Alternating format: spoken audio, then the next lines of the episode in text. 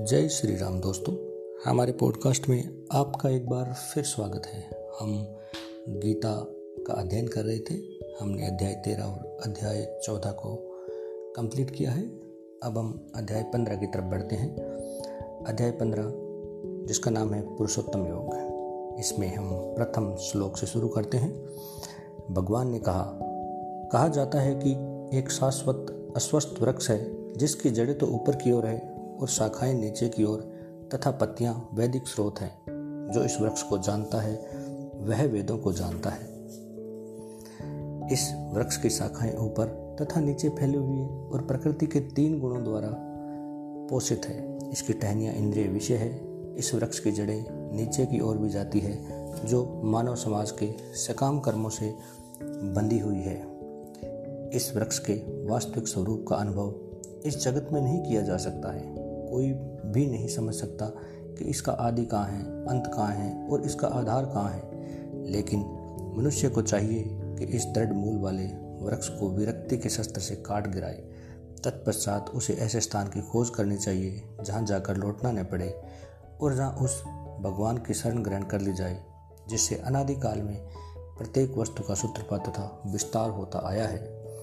जो झूठी प्रतिष्ठा, मोह तथा कुसंगति से मुक्त हैं, जो शाश्वत तत्वों को समझते हैं, जिन्होंने भौतिक काम को नष्ट कर दिया है और जो सुख तथा दुख के द्वंद्व से मुक्त हैं और जो मोह रहित होकर परम पुरुष के शरणागत होना जानते हैं, वे शाश्वत राज्य को प्राप्त होते हैं। वह मेरा परम धाम, न तो सूर्य या चंद्र के द्वारा प्रकाशित होता है, न अग्नि या बिजली से जो लोग वहाँ पहुँच जाते हैं, वे इस भौतिक जगत में फिर से लौट कर नहीं आते हैं। वह बद्ध जगत में सारे जीव मेरे शाश्वत अंश हैं। बद्ध जीव के कारण ही वे छो इंद्रियों से घोर संघर्ष कर रहे हैं, जिसमें मन भी सम्मिलित है।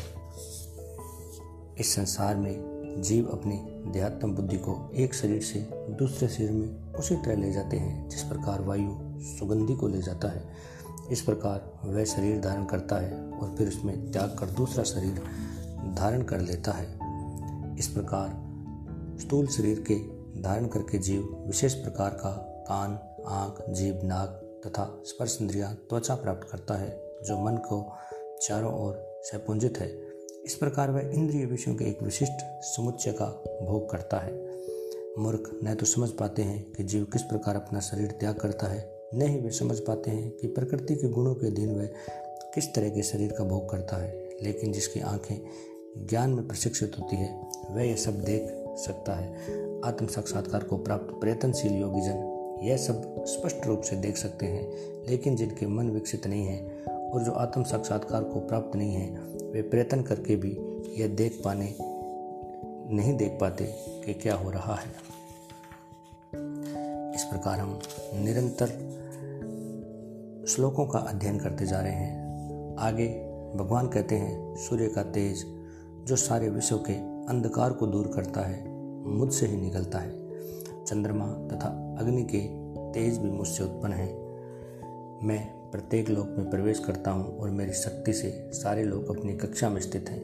मैं चंद्रमा बनकर समस्त वनस्पतियों को जीवन रस प्रदान करता हूँ। मैं समस्त जीवों के शरीर में पाचक अग्नि, वैश्वानर हूँ और श्वास प्रश्वास प्राणवायु में रहकर चार प्रकार के अणुओं को बचाता हूँ। मैं प्रत्येक जीव के हृदय में आसीन हूँ और मुझमें स्मृति ज्ञान विस्मृति होती है। मैं ही वेदों के द्वारा जानने योग्य हूँ। निसंदेह में वेदांत का संकलन करता तथा समस्त वेदों को जानने वाला हूँ। जीव दो प्रकार के होते हैं, च्युत तथा अच्युत। भौतिक जगत में प्रत्येक जीव च्युत होता है और आध्यात्मिक जगत में प्रत्येक जीव अच्युत या अक्सर होता है। इन दोनों के अतिरिक्त एक परम पुरुष परमात्मा है, जो साक्षात अविनाशी भगवान है। और जो तीनों लोगों में प्रवेश करके उनका पालन कर रहा है क्योंकि मैं अक्षर तथा अक्षर दोनों के परे हूँ और चूँकि मैं सर्वश्रेष्ठ हूँ, अतः मैं इस जगत में तथा वेदों के परम पुरुष के रूप में विख्यात हूँ।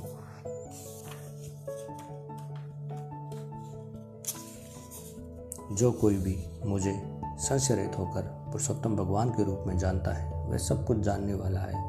अतः हे भरत पुत्र वह व्यक्ति मेरी पूर्ण भक्ति में रथ होता है। हे अनग यह वैदिक शास्त्रों का सर्वाधिक गुप्त अंश है, जिसे मैंने अब प्रकट किया है, और जो कोई समझता है, वह बुद्धिमान हो जाएगा और उसके प्रयास पूर्ण होंगे। इस प्रकार मित्रों, अध्याय पंद्रह पूरा हुआ। हम अध्ययन आगे जारी रखेंगे। सुनते रहिए हमारा पॉडकास्ट जय श्री कृष्ण।